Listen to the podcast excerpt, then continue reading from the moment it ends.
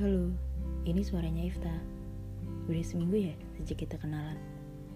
Apa gue udah mengenal kalian? Apakah kalian udah mengenal gue? Kalau belum, gak apa-apa.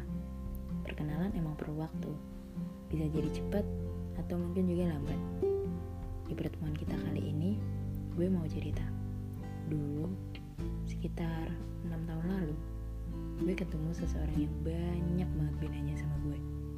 Gue suka keluar, dianya anak rumahan. Gue sering pergi jauh, dia pergi dikit aja bisa dihitung jari. Gue suka alternatif rock, dia suka pop. Gue anaknya rebel, dia anaknya lalem. Dan masih banyak lagi sampai kalau disebut semua nih. Mungkin cerita kali ini bisa kalian dengerin sampai bosen dan memutuskan untuk mendengarkan yang lain. Oke lanjut.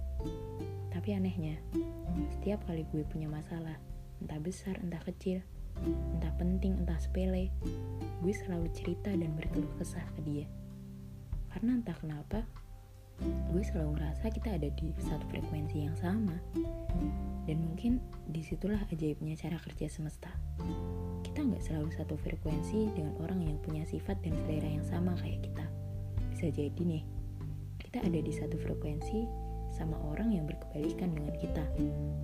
Apalagi untuk hal-hal yang bersifat pribadi. Tanpa kita sadari, alam bawah sadar kita menyeleksi siapa yang cocok untuk kita jadikan tempat bercerita. Memang benar, semua hal punya antonimnya masing-masing. Kalau ada baik, pasti ada buruk. Ada kiri, ada kanan. Ada hitam, ada putih. Hal-hal kayak gitu emang sangat bertolak belakang. Tapi kalau salah satu hilang, satu yang lain gak akan punya makna dan tempat untuk pulang.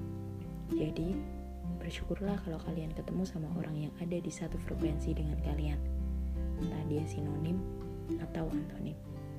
Sekian. Terima kasih sudah mendengarkan.